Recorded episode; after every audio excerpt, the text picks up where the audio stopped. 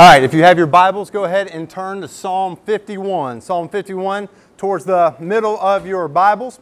We're continuing our sermon series through the book of Psalms, and we've seen how this book shows us how to worship no matter what life throws our way. And today, we're going to hear from a guy named David who is praying a prayer of penitence, praying for forgiveness. He has blown it, he has messed up.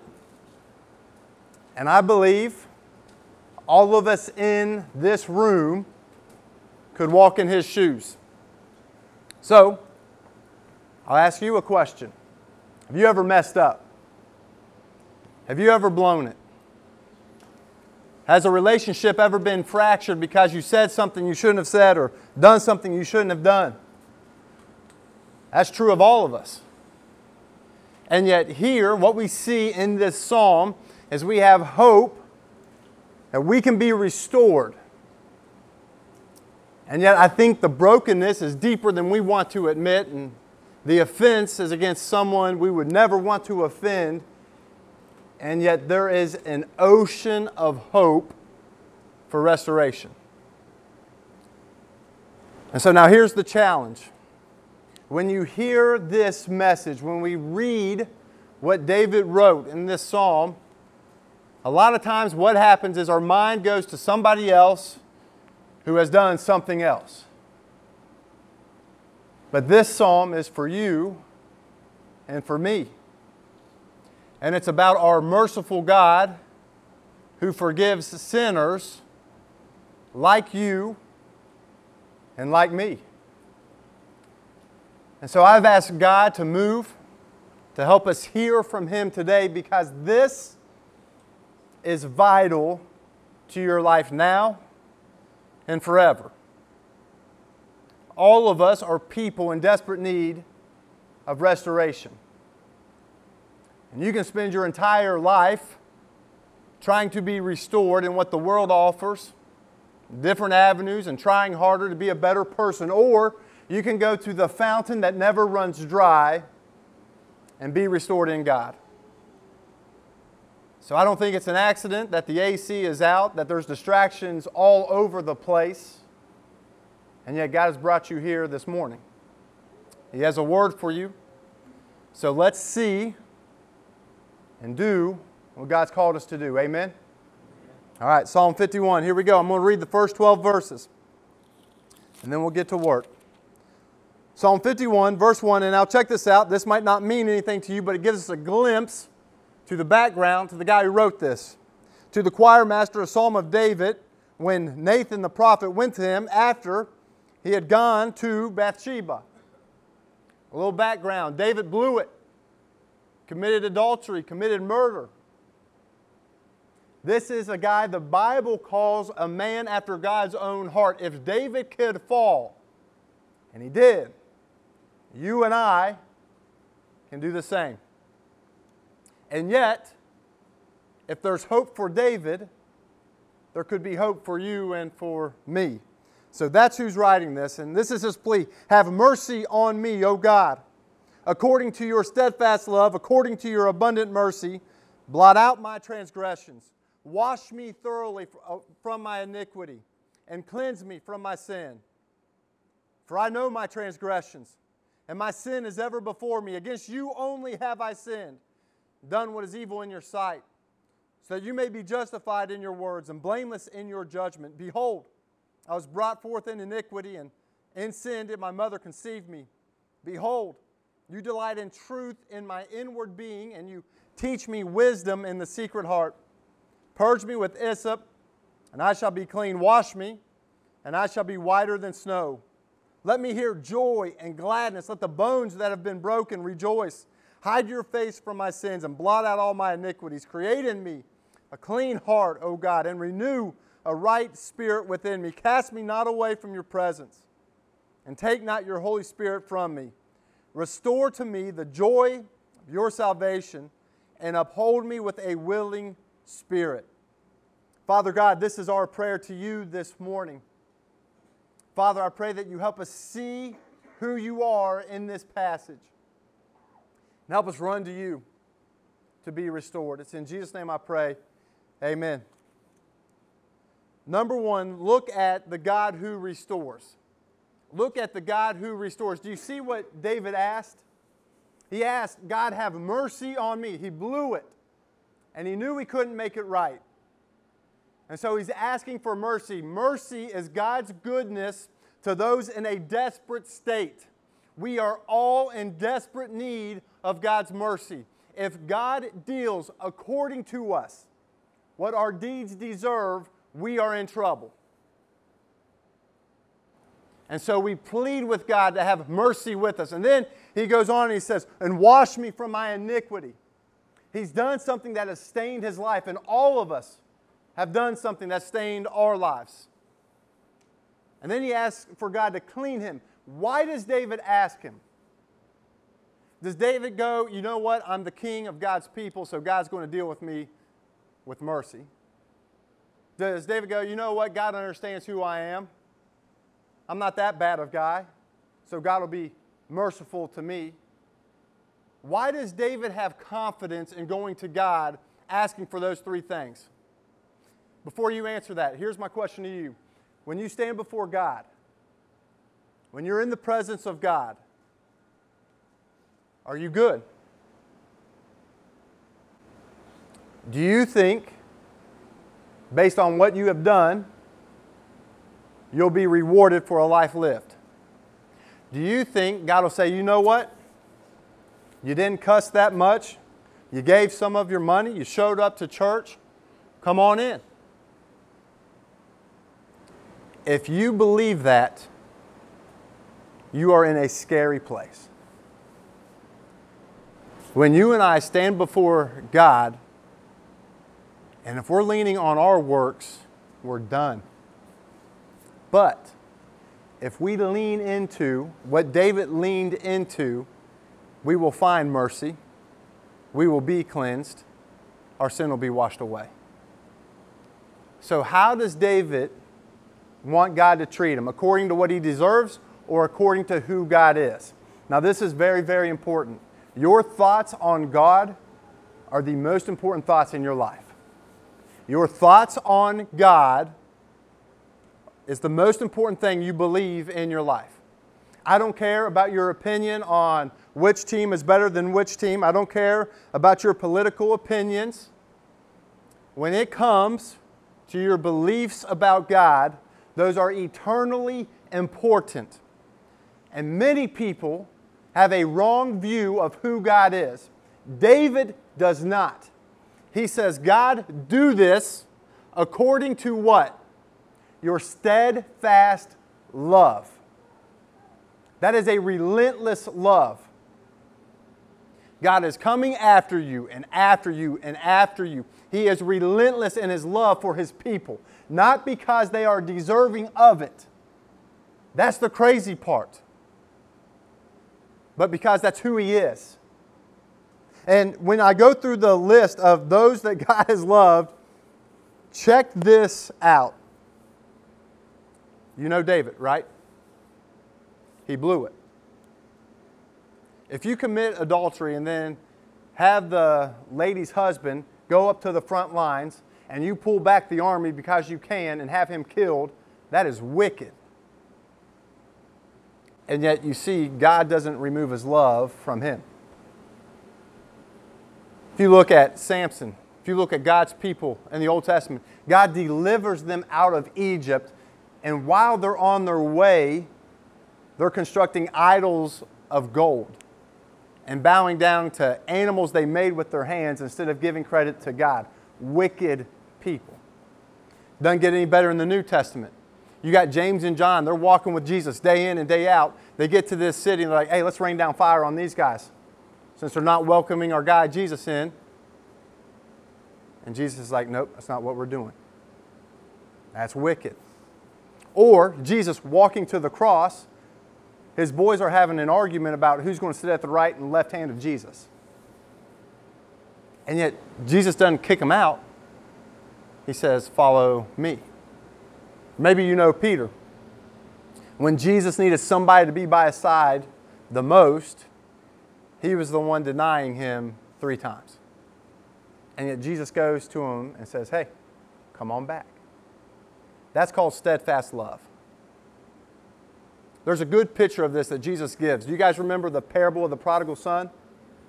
Parable of the prodigal son. If you have children, you understand this a little bit. If you have someone that you deeply love, you understand this a little bit. You care so much about them, and at the same time, children make decisions that's going to hurt them. And as a parent, you can only do so much. You give wisdom, you pray for them, you give them everything you got. And yet, this son said, Dad, I wish you were dead so I could have your inheritance. And the dad says, You know what? You don't have to wait till my funeral. Here it is. And this guy runs off and spends everything that the father gave him. Then the Bible says he came to his senses. He's like, Hey, even those guys that work for my dad are treated better than I'm treated. I'm going to get back up and go back home and ask my dad to forgive me. And, and I love this verse because this verse catches, gives us a glimpse of the character of God. And, and this is the view I want you to have of God because this is who God is. So when you've blown it, when you've messed up, when you feel dirty, when you're like, Ben, if you knew all the secret parts of my heart, you would not understand what I'm going through. I can't be accepted by God. God wouldn't accept me. You're not accepted by God because of who you are and what you've done. You're accepted by God because of His loving faithfulness. This is the verse we get. While he was a long way off, his father saw him, felt compassion, and ran and embraced him and kissed him. That's the picture of the love of God for his children. And so, right now, I need you to get that character of God in your mind and in your hearts.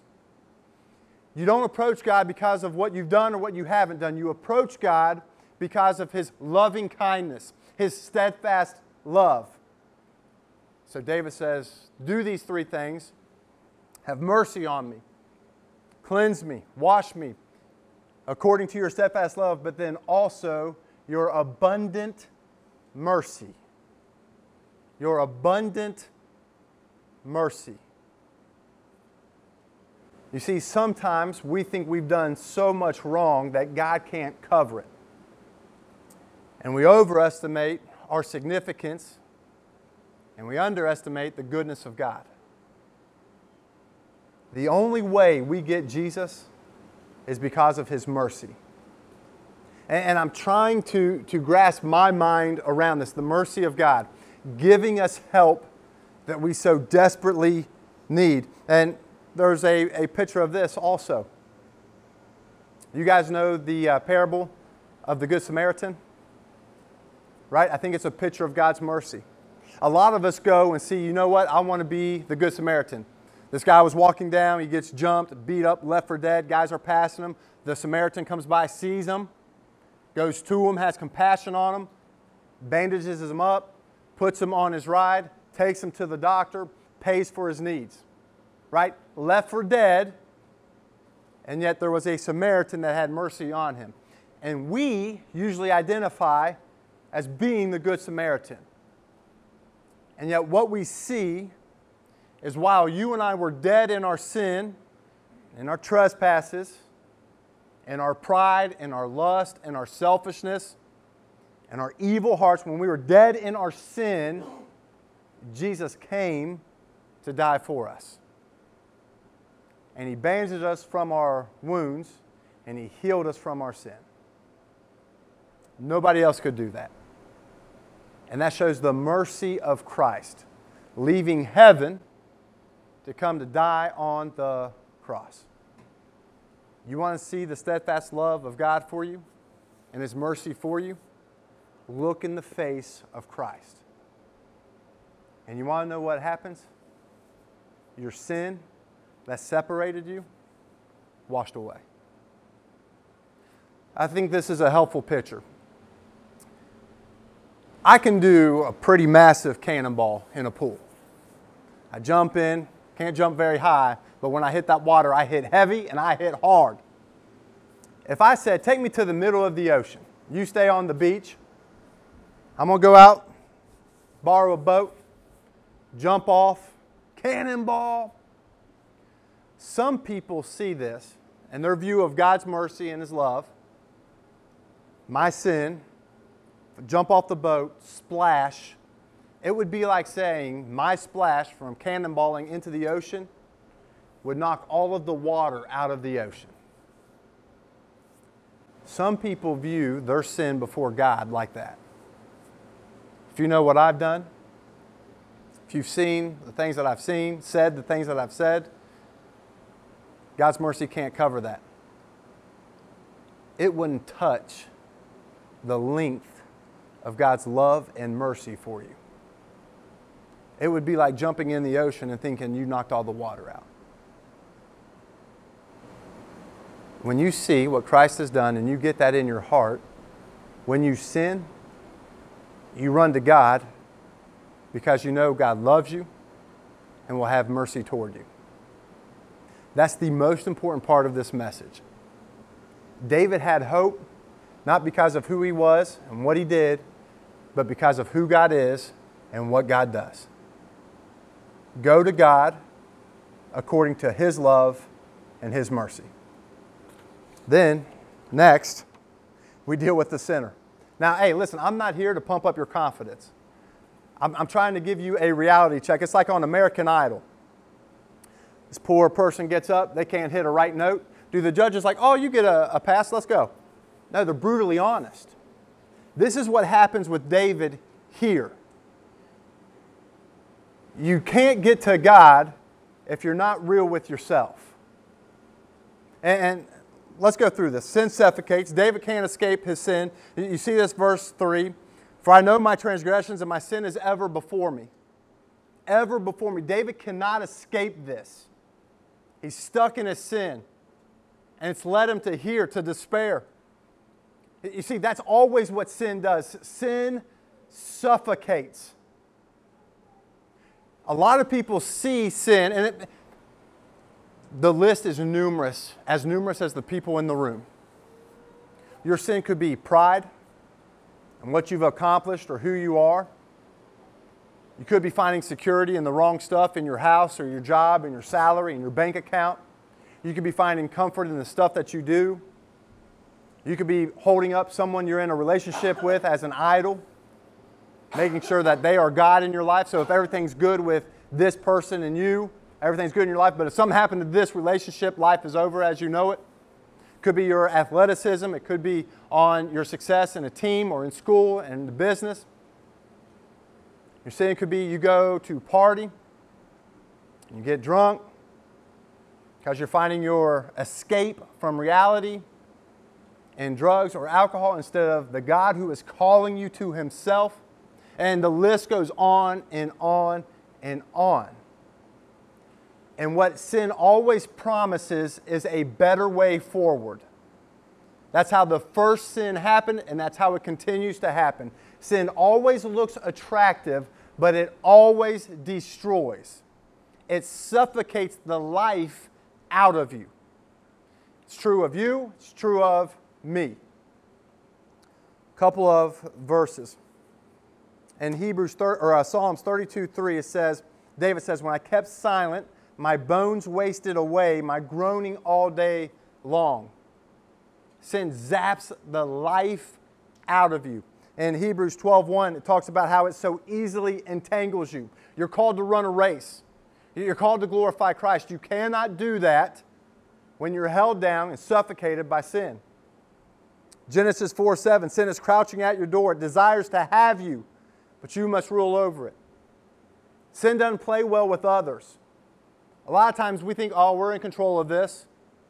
Doesn't matter how I talk here. I, am not. No, this is going to destroy you.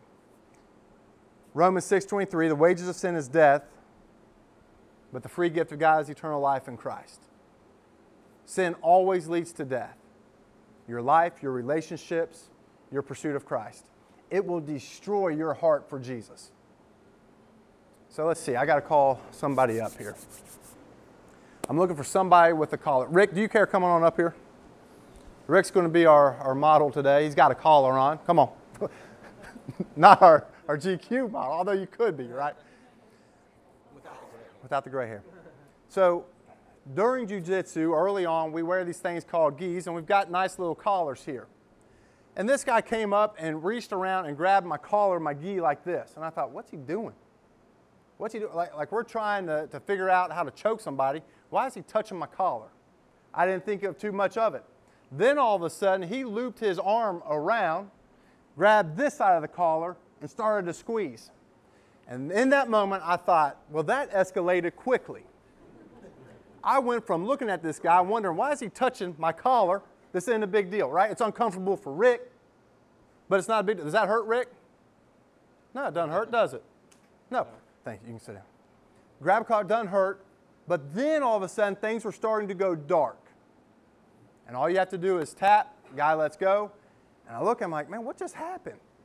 He goes, hey, man, just so you know, if someone grabs your collar, you need to get their hands off your collar. Like, oh, okay, lesson learned, right? I can't breathe. Get them. So now, when someone grabs your collar, two hands, pop it off. Get it off your collar because we know where that leads. Someone's messing with your collar, it's not going to go well. You're going to get choked out. Same's true of sin. Like, oh, it's not that big a deal. I'll do what I want, look at what I want, go after what I want, don't care about the things of God. I can handle my sin. We treat it like a pet. The problem is, it chokes the life out of you. And before you know it, it destroys. That's what happened to David. David thought he was in control, and before he knew it, his life was out of control. Sin will suffocate your life. So, right now, I know some of you are having trouble breathing. That's what sin does. But not only does it suffocate, it also separates. Look at verse 4. Against you only have I sinned and done what is evil in your sight, so that you may be justified in your words and blameless in your judgment. David understands that his offense is against God. Now, ultimately, that's exactly who it's against. Committed adultery, so he sinned against his wife. Committed murder, so he sinned against his brother. Ultimately, all of those flow back to God. Think about that. The God who created you, who is omnipotent, has all power, who's omniscient, knows everything. When you sin, you're rebelling against Him. It is against God. And that sin separates you. There is a wall of hostility.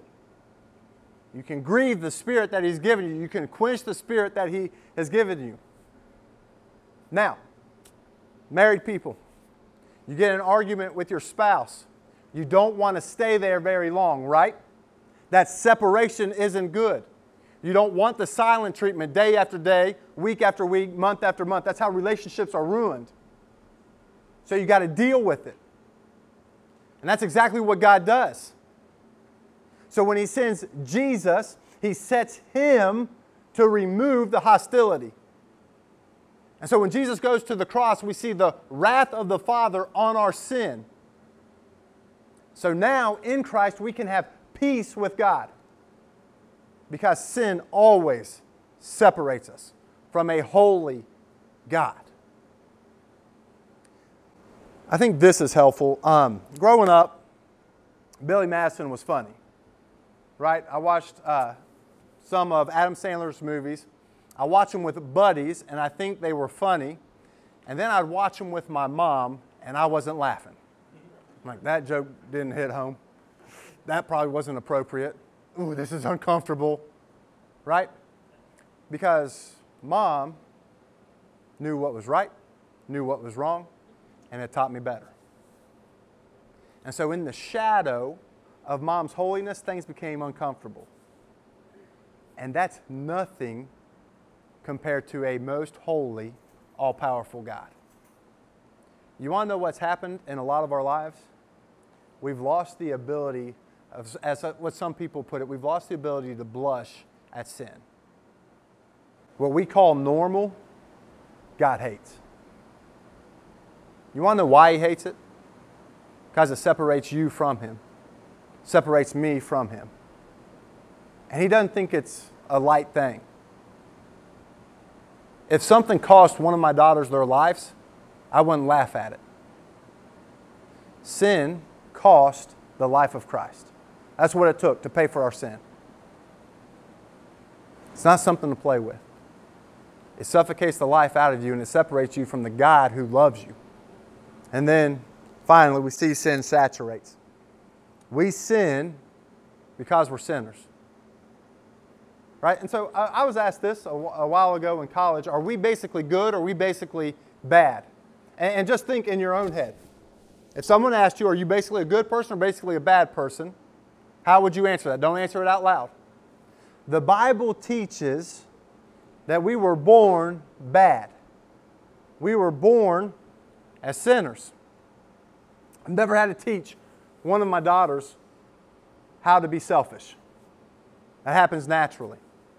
How to look after themselves. That happens naturally. I have to teach them how to share with their sisters, how to serve somebody else, how to look out for the interest of others. Because when they're born, they know that the ruler of their lives is themselves. And sometimes people never grow out of that.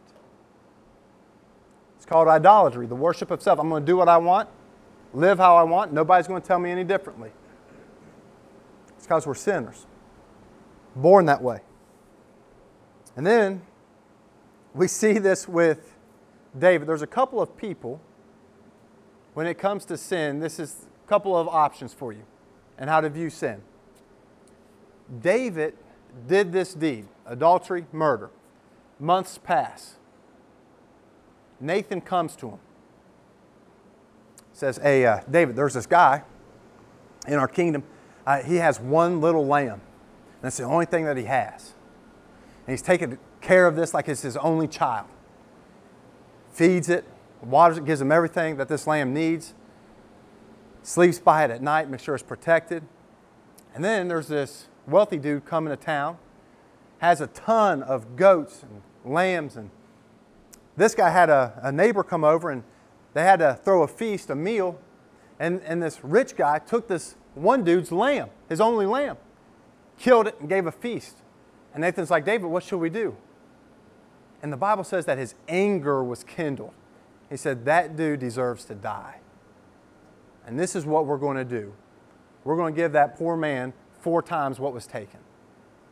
And then Nathan looks at David and says, You are that man. You had everything, and you took someone else's wife.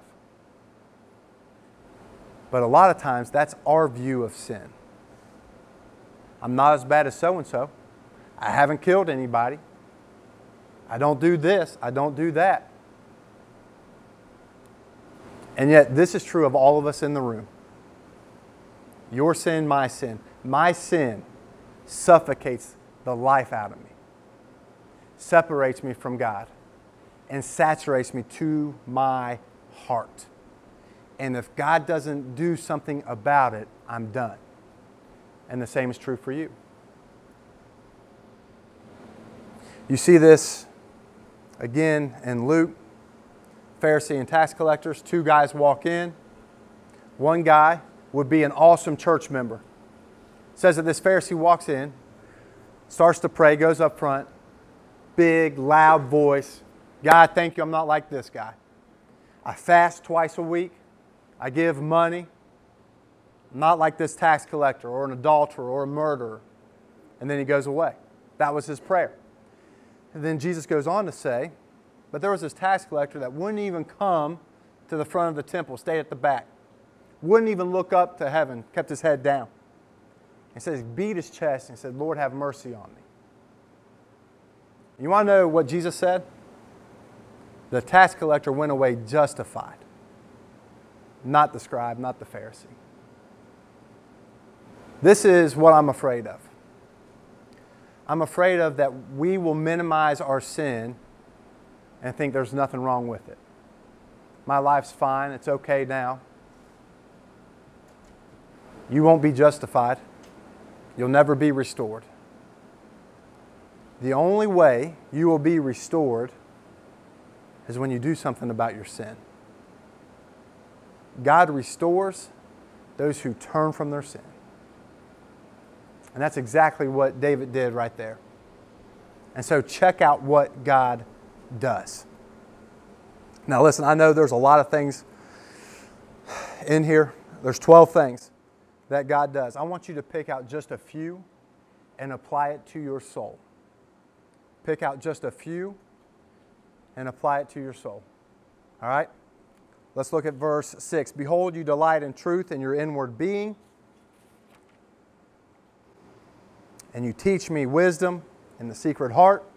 And so, what we read next is God showing us truth and God showing us wisdom. You want to be made right before God? This is how you do it. This is how you, you, want to see how you lean into God according to His steadfast love and according to His abundant mercy? This is how you do it. This is what you ask God to do in your life, and this is what He does. Purge me with hyssop, and I shall be clean.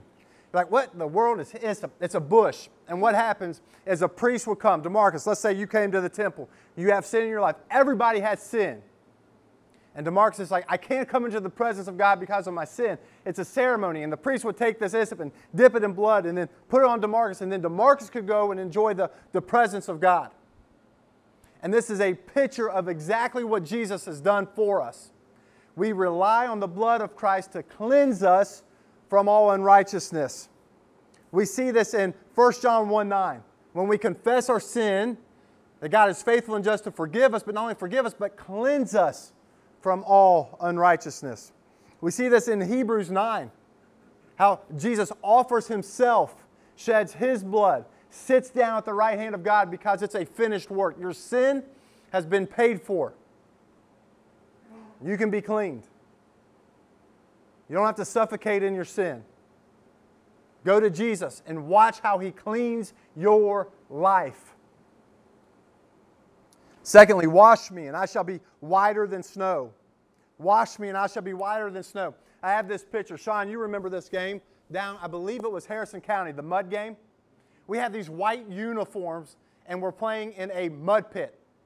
And I remember we had this bucket, and we just washed it in soap, and we, we turned it around. Sullivan, we couldn't get the mud out. We put it through the washer. We come back. We put it through the washer. We come back. We put it through the washer. We come back. There's still a stain on those jerseys. We couldn't get it out. And sometimes Satan says you'll never be clean because of what you've done. You have a stained life. And Jesus says, No, you don't. You have a covered life. You want to know how righteous you are before God in Christ? Check this out. 2 Corinthians 5:21 says, "For our sake God made Jesus to be sin for us." He knew no sin, meaning he had no sin to be paid for, to be paid for. He had a spotless, clean white jersey.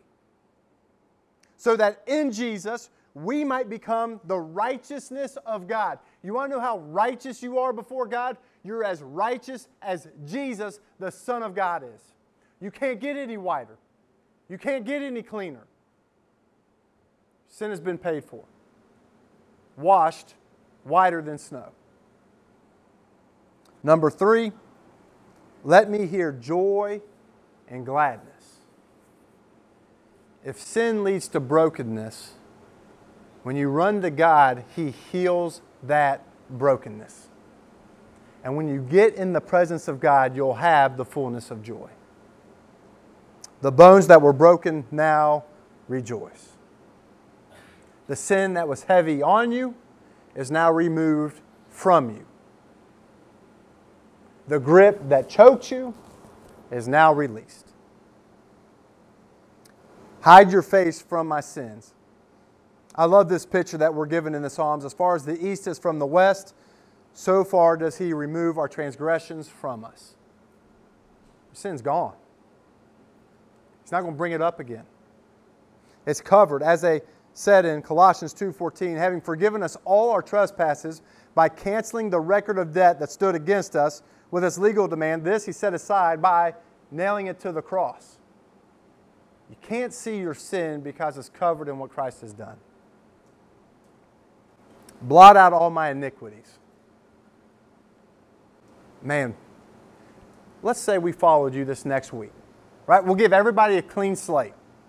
Follow you this next week, and we put up on the big screen all of your thoughts, all of your actions, all of your opinions, would you be embarrassed?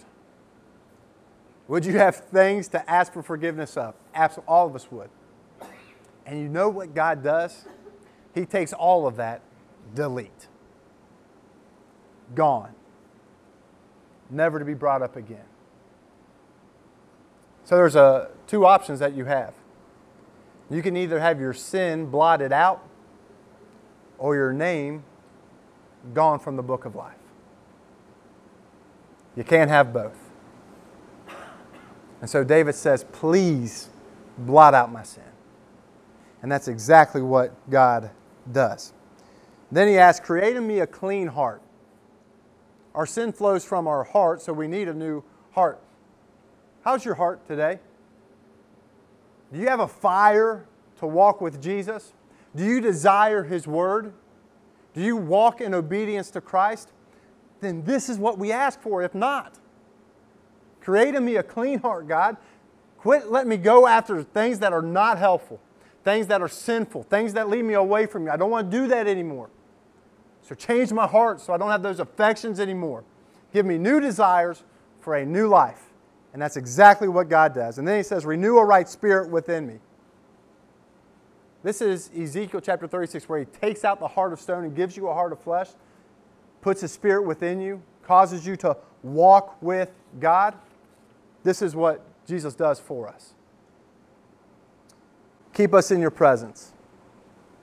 I love the picture. The curtain is torn, the hostility is gone. We enjoy fellowship with God. What sin destroyed, Jesus restores. We can be in the presence of God. Do not take your spirit from me.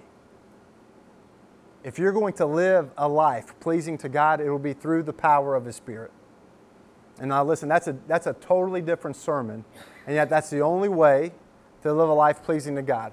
And here's the deal in the New Testament, it talks about how you can either walk according to your flesh, do whatever you want to, or you can walk according to the Spirit. And if you walk according to the Spirit, you're walking with Jesus. You can't walk both ways. Right? If you're walking in one, you're walking away from the other.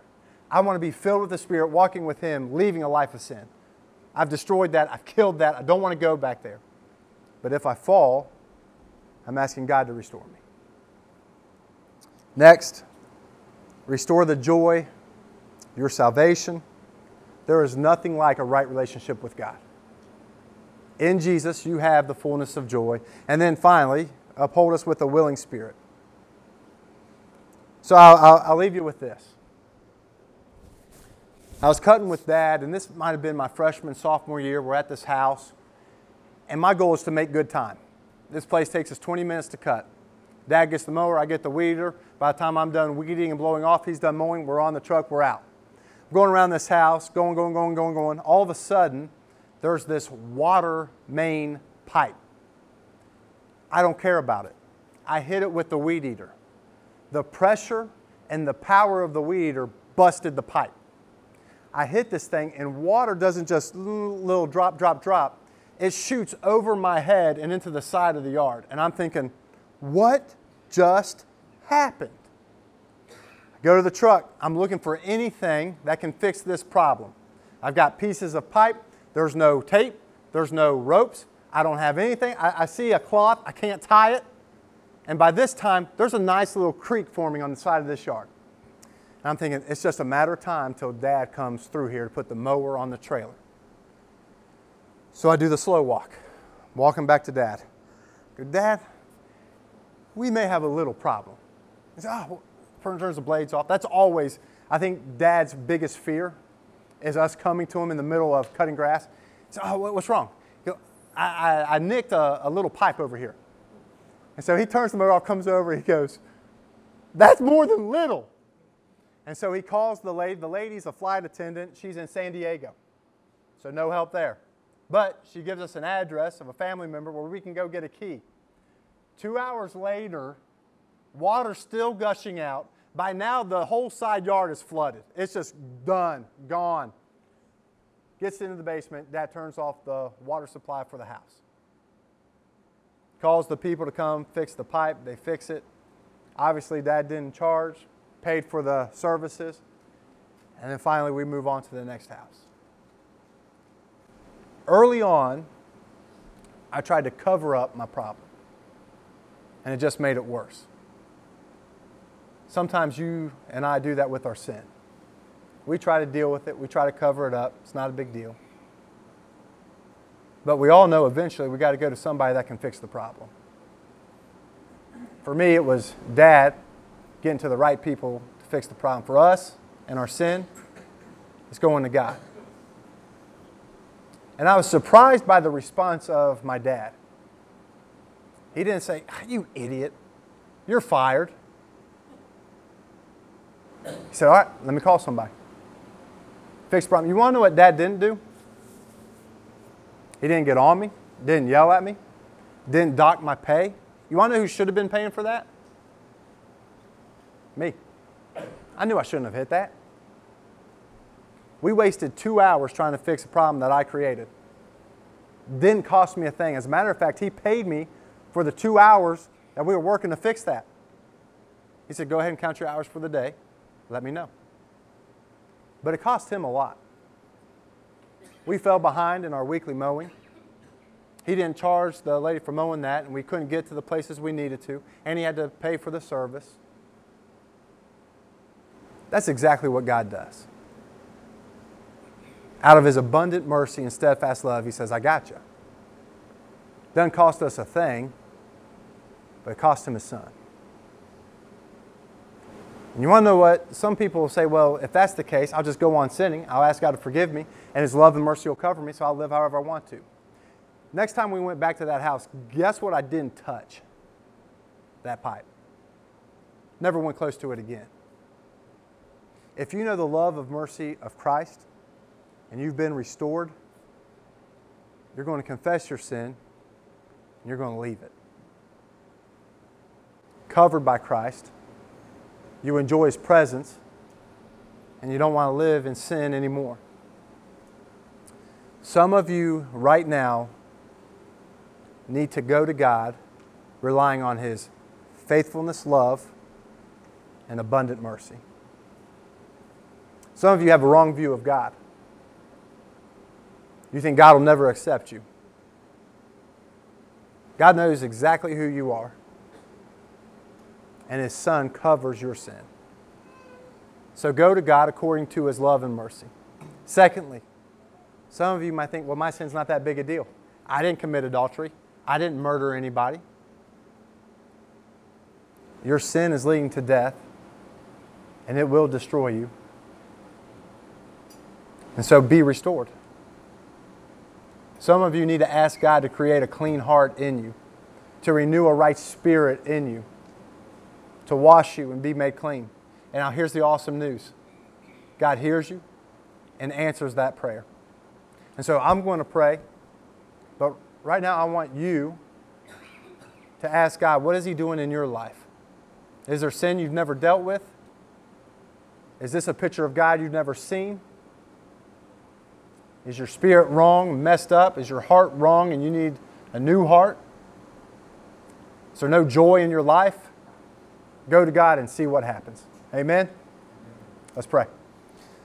Father, thank you for your word. Thank you for being a God who restores. And Lord, I am one of those who are in desperate need of restoration.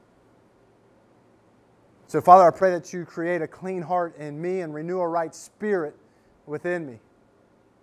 Help me walk according to your mercy and your grace and your love, that it never runs dry. Help me take sin seriously in my life. Help me be more concerned about my own sin than the sin of others.